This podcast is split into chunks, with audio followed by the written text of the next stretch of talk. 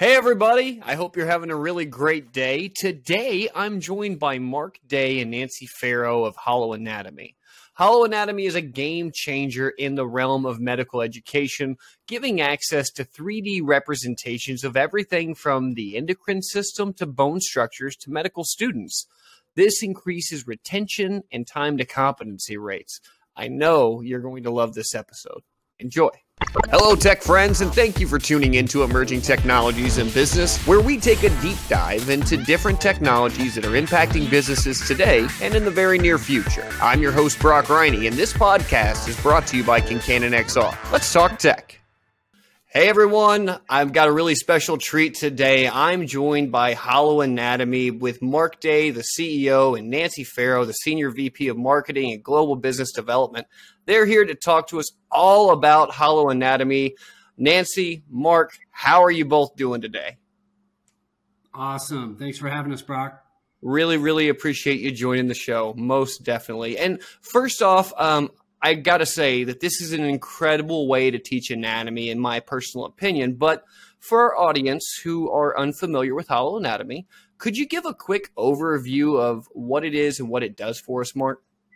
Yeah, just very, very simply, um, imagine instead of using a more traditional method of learning human anatomy using cadaveric dissection, uh, which is what you see in most medical schools, uh, instead, we're using sort of a digital equivalent. So if all you want to do is learn the basics of human anatomy or even neuroanatomy, all you have to do is use holographic display. We currently use HoloLens, but you can imagine any mixed reality, you know, uh, HMD or head-mounted display to do the same thing, where we can look at cross sections of any part of the human body. Wow, so it can uh, so it can really take any part of the human body, not just a, a full head to toe, but you can zoom in on different parts and I did read something. Obviously, you're doing this with Case Western, and now you've actually been doing it with multiple institutions. Are you seeing that having those types of abilities and these 3D representations of the human body are they becoming a deciding factor for students when they're deciding where they're going to go to take these types of college education courses? Yeah, we're actually presently in about 25 different institutions, so still wow. very much rolling across the US and around the globe um, in sort of changing forever the way human anatomy is taught and learned. Um, but we actually have video of students, even from Case Western Reserve, who have said uh, this was a big reason why they joined the School of Medicine at Case. Um, so I think you're going to see more examples of that, and I bet Nancy has a few working examples of it as she gets out and sees most of our customers all the time. Yeah. Absolutely, Mark. Brock, uh, as Mark mentioned, you know, I, I uh, keep a close contact with all of our customers, and um, what they do, they use HoloAnatomy as a marketing tool.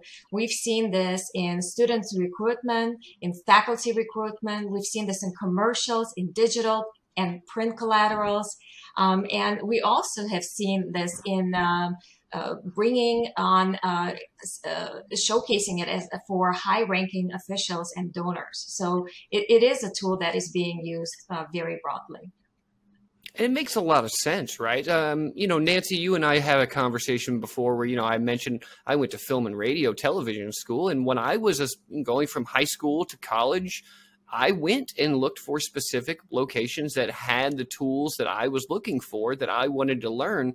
And it's the same thing now in the medical community. It really hasn't changed. It's just obviously 20 years later, but who's counting? Uh, but really, it does make a big difference for these kids that are coming out of high school. They already know what they want to do. They're levels above us already. And if you're not going to provide the tools that they need, they're going to find a location that will. And I know uh, we, you mentioned it a little bit there, Mark, about the cadavers, right? So I can see already how this technology pays for itself, right? The ability to remove cadavers out of the medical field. First they're costly right?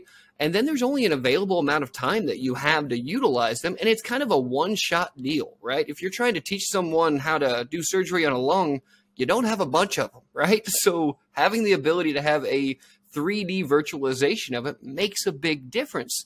Um, i guess my question really is do you think that we're now at a point where we're no longer use cadaver. We'll no longer use those types of cadavers any longer. And even the old school like uh, classroom skeleton are we about to replace those things with these types of 3d uh, changes well i guess it, it really depends on what it is that you're trying to learn for purposes of learning basic human anatomy you don't need a cadaver if my medical education or profession leads me to say become a, uh, a dental hygienist for, for example i probably don't need to dig into cadavers on a regular basis in order to get my education.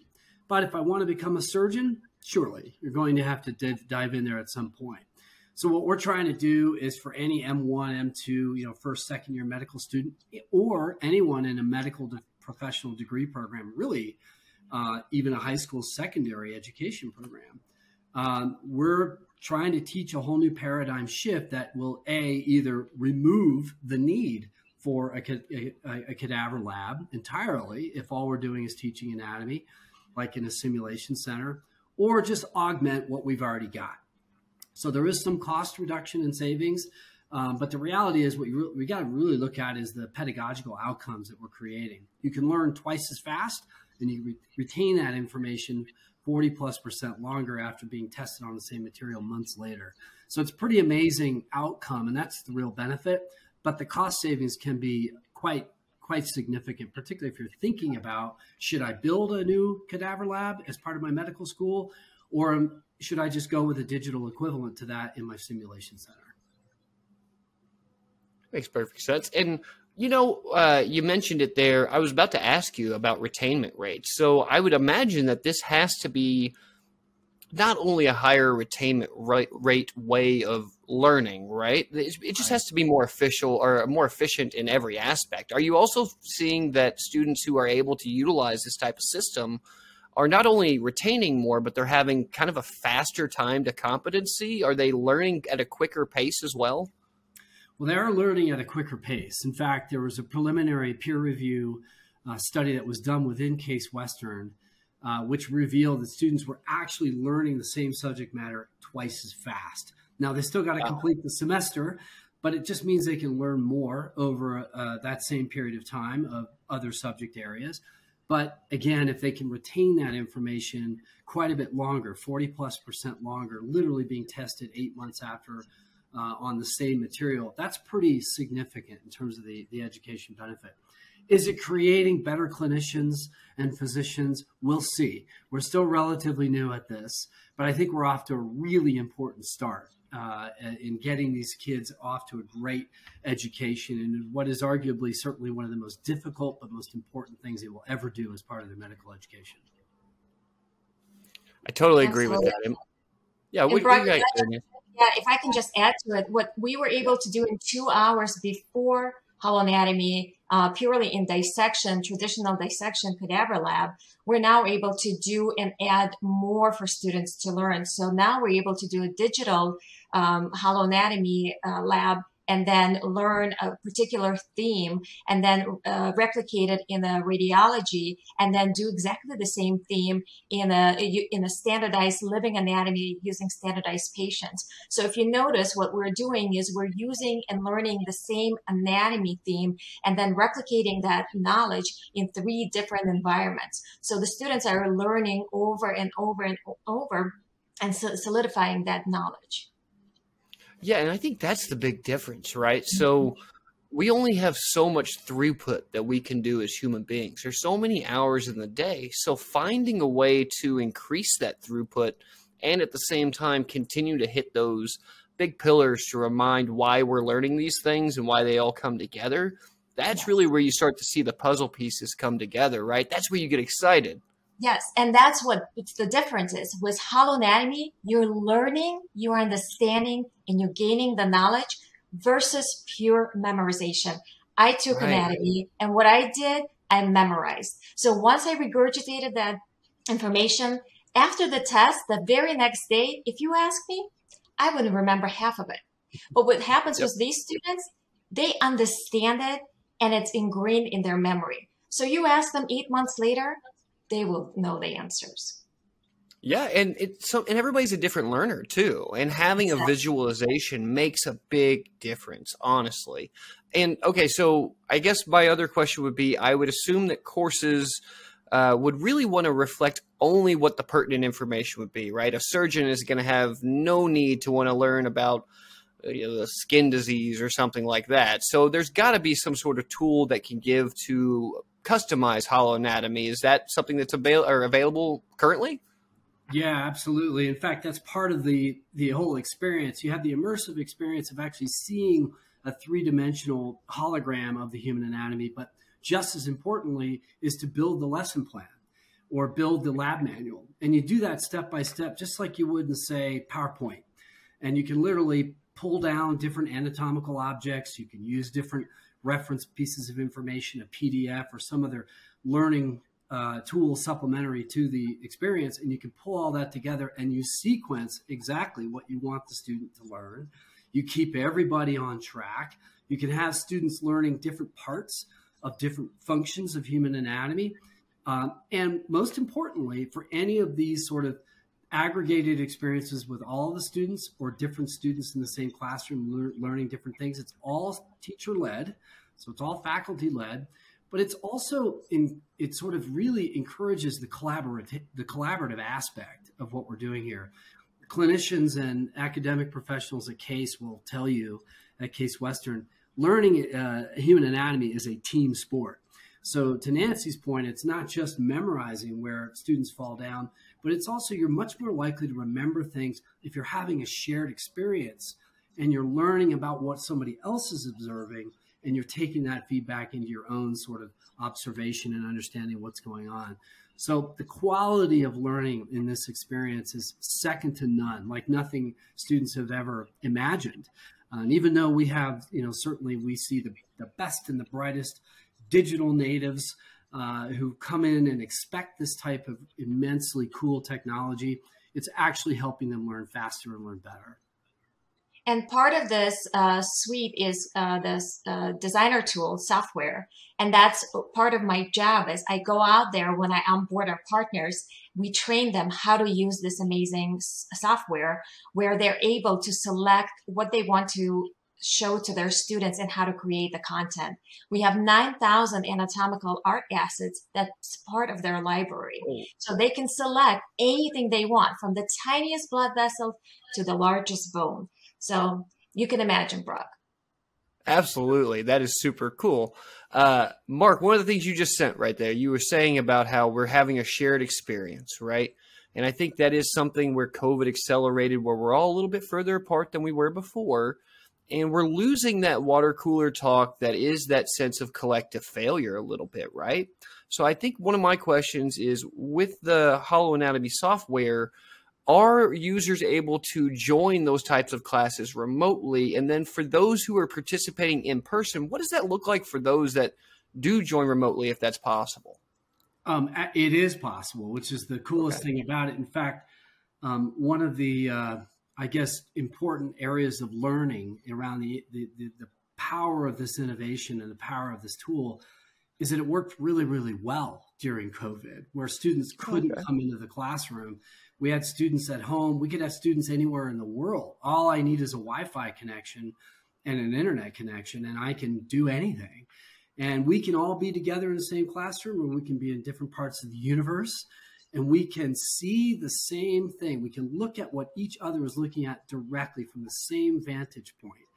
And That's we can great. annotate those experiences as well so that I can see what you were talking about, when you were talking about, where you see it. So, uh, it's a great in person tool, so you can still have that human experience, that analog conversation, just mouth to mouth there. But it's also an important digital tool, which is the next best thing in being there. So that collaborative that collaborative experience really doesn't diminish by virtue of the fact that we sometimes have to do digitally, have to do it digitally. Pardon me. Uh, Brock, just to give you an idea of what happened during COVID, when I don't have to remind you, when COVID happened, our students went on break, spring break. And when they came back, we made an uh, immediate decision to purchase 184 HoloLenses. We shipped those right away to all of our students. And our students did not miss a single day of anatomy class. We went wow. from Case Western remotely immediately. We trained them how to operate, how to create their uh, space anchors, and it was flawless. So, and we are the only software that can have over 100 users in one uh, synchronous connection, shared experience. And that's really what we're very proud of. That's awesome. So that completely takes away that lost water cooler talking, especially during COVID. It just sounds like you didn't miss a beat in any, but that also explains why you went from, you know, one school to 25 as quickly as you did. Everyone else figured out the secret sauce pretty quickly.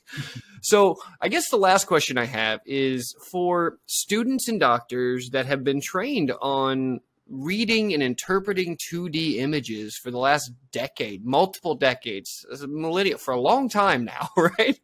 How do you see this changing? How there, how this is going to impact the medical community and society and students in general? Well, that's a great question, and I think that is the fundamental reason why I got so excited to join Ilumis as a CEO and watching the work that uh, Dr. Griswold and, and Sue Wish-Baratz and Erin Henninger did at Case Western Interactive Commons and building the app. And then watching Nancy just walk it into all these universities, their stories are just so impactful and what the, the transformational way in which students are learning that is permanently changed. We see this as a fundamental paradigm shift in the way learning is being achieved. Um, it's what we call sort of the next wave of ubiquitous computing. If we think about mainframe to mobile to PC to this. Um, and so, as a learning tool, there's really simply nothing better. Interestingly, though, we, we watched uh, a lot of these students who were who worry about the technology being a distraction, and more commonly, you worry about faculty, where the technology becomes a distraction and getting in the way of the learning it's accelerating that experience where the the right. distra- it's no longer a distraction. So our universities or even secondary educational programs are they going to step take a step backwards to the days in which say anatomy was taught since really the same way since Da Vinci? I don't think so. I don't so think we're so on either. something fundamentally different. And our proof point is watching clinicians or academic professionals from some of the top medical colleges in the world come into the interactive commons of Case Western and actually see where, say, the diaphragm is actually placed within the human body as a perfect anatomical reference standard. We've even had clinicians tell us that can't be right. Let me show you the data. Let me show you the data in 3D. And they're like, wow, I didn't know that. In my 40 years of practicing medicine, I didn't really understand exactly where that placement was or for the first time being able to see the lymphatic system in 3D, which you can't right. even see in a cadaver. Um, right. So yeah, needless to say, we're we're pretty impressed and pretty proud of the work that Case Western has done to date. I'm extremely proud of the work that Nancy's done in trying to illuminate the possibilities of new learning, no pun intended. Nancy, you probably have more direct anecdotes on this. No, I think you've done a phenomenal job summarizing. It's just amazing to see when students are able to see um, details that they're just not able to see in a cadaver. It's amazing to see when they respond to me and, and say, wow, uh, it, it, it's great when you see things in 3D in, in the proper spatial uh, relationship. So it's very satisfying. And what's fun is we're just at the very beginning of this new adoption, right? So imagine this. So even if you're you're in 25 different schools now, how many different doctors and practitioners have you now released into the world that will then pyramid them scheme themselves into more and more and more, you know, because they're going to go find two friends and so on and so forth. You're changing the way the medical community is going to accept medicine and how, what our expectations are long term. I think that's a big deal if you have the ability to go have multiple medical professionals who can just pop on a HoloLens, and if one's in Denmark and one's in Australia and one's in California, they can all look at the same exact image and give their medical opinion in real time. That's changing humanity. That's changing how we're handling the medical world, how we're teaching it, and that's going to just make our lives better. So I am nothing but pumped, y'all. I am like super, super excited to see y'all's growth as we go forward. But to change subjects and have a little bit of fun with you because I can't help myself, and I'm sorry, I have to do it. I need uh, one of you to tell me if there is one piece of technology that you can get rid of in this world, what would it be and why? You want to go first, Nancy? no, I'm going to let you do that. All right, Mark, you're up. well, I have a lot of ideas about this um, as one who's, not to date myself, but one who's grown through a lot of obsolescence uh, with mm-hmm. technology. But I guess one of the things that still bothers me today is the keyboard. When can we just do away with the keyboard? It's obnoxious. I learned to type literally on a typewriter, yes, to date myself. And that's not it's obnoxious at all. It's such a natural act to follow this Q W E R T Y stuff. But the other thing too that that and that's you know more benign, but I guess more controversially, there is a place and time and use and medium for social media. This is a good example of how we might use the benefits of social media. But so often human context loses context the minute it goes over the open waves and civility and so on. We know that the stories of these these terrible outcomes, but I wish that um, I hope I should say that we're learning to become better citizens in the world through watching what social media can do that is destructive. So uh, misinformation and so on. So Brock, here's to you to try to keep the record straight and keep people truthful to the word of what's really going on in the world, even as it relates to the metaverse. Thank you. You know, my grandmother used to tell me something a long time ago when I was a kid. She would say, Brock, you know, just because you have a thought in your head doesn't mean that everybody else needs to hear it. I think that holds pretty true in social media these days. A lot of the times before you post that thing, it's really not all that necessary. Use it for facts. That's unfortunate. We have an we have gotten into a place in our culture where it's hard to tell what's true and what's not anymore without having to go to multiple different sources to fact check things, which is unfortunate. Such a time waste. Yes. But either way, Nancy, Mark, thank you both for being here. Thank you for giving my audience and our audience a little bit of insight about HoloAnatomy. If our listeners wanted to learn more, where would you point them? And if they wanted to get in touch with you, how would they get in touch with you? Um, I think the simplest thing would just be to go to our website. It does have a deliberately peculiar spelling. It's just I L U M I S dash A R dot com. So um, lots of ways to probably misspell that, but invariably, hopefully, you'll get redirected properly. And then to reach out to us, just nancy.farrow, F-A-R-R-O-W, or mark.day at ilumis-ar.com. Uh, and follow us on LinkedIn. Just type in Ilumis. You'll see us pop up in the list and uh, that's where we pretty predominantly post a lot of big news from our customers and the things that they're doing. So to read all about our stories, the other thing you can do is go out to HoloAnatomy. Hollow Anatomy is what we're best known for. That's the application. If you go out, type in HoloAnatomy in YouTube, you're going to see dozens of great videos from our customers, from Case Western, from lecturers, from Nancy, um, from a lot of other people who've done a lot of great work using the app. So go out to holoanatomy.com. That's another way to look at us. Really appreciate that. Well, I'll tell you, um, I really appreciate your time. And I do also want to take a quick moment to thank our sponsor of our podcast. I want to do it to keep our stuff going here. So I do want to thank Concannon XR. XR is flat out the future. And if you are in working in the XR world or you're looking to step in the world of XR, Concannon is here to help bring your XR dreams into a reality. Regardless if you're developing your own XR application or if you're looking for a helping hand to take an idea to that next level, Concannon is here to help. Reach out to Concannon XR by emailing them at inquire at concannonxr.com. And of course, you can find our podcast on social media as well at ETIB Podcasts. And if you like this episode, make sure to like this episode and subscribe it on YouTube and check out one of these other videos that'll pop up here on YouTube here in a second. Uh, and of course, that's going to do it for today. Thanks to Nancy. Thanks to Mark for being here. I've been your host, Brock Riney. We're going to talk some more emerging tech next time. Bye, everybody.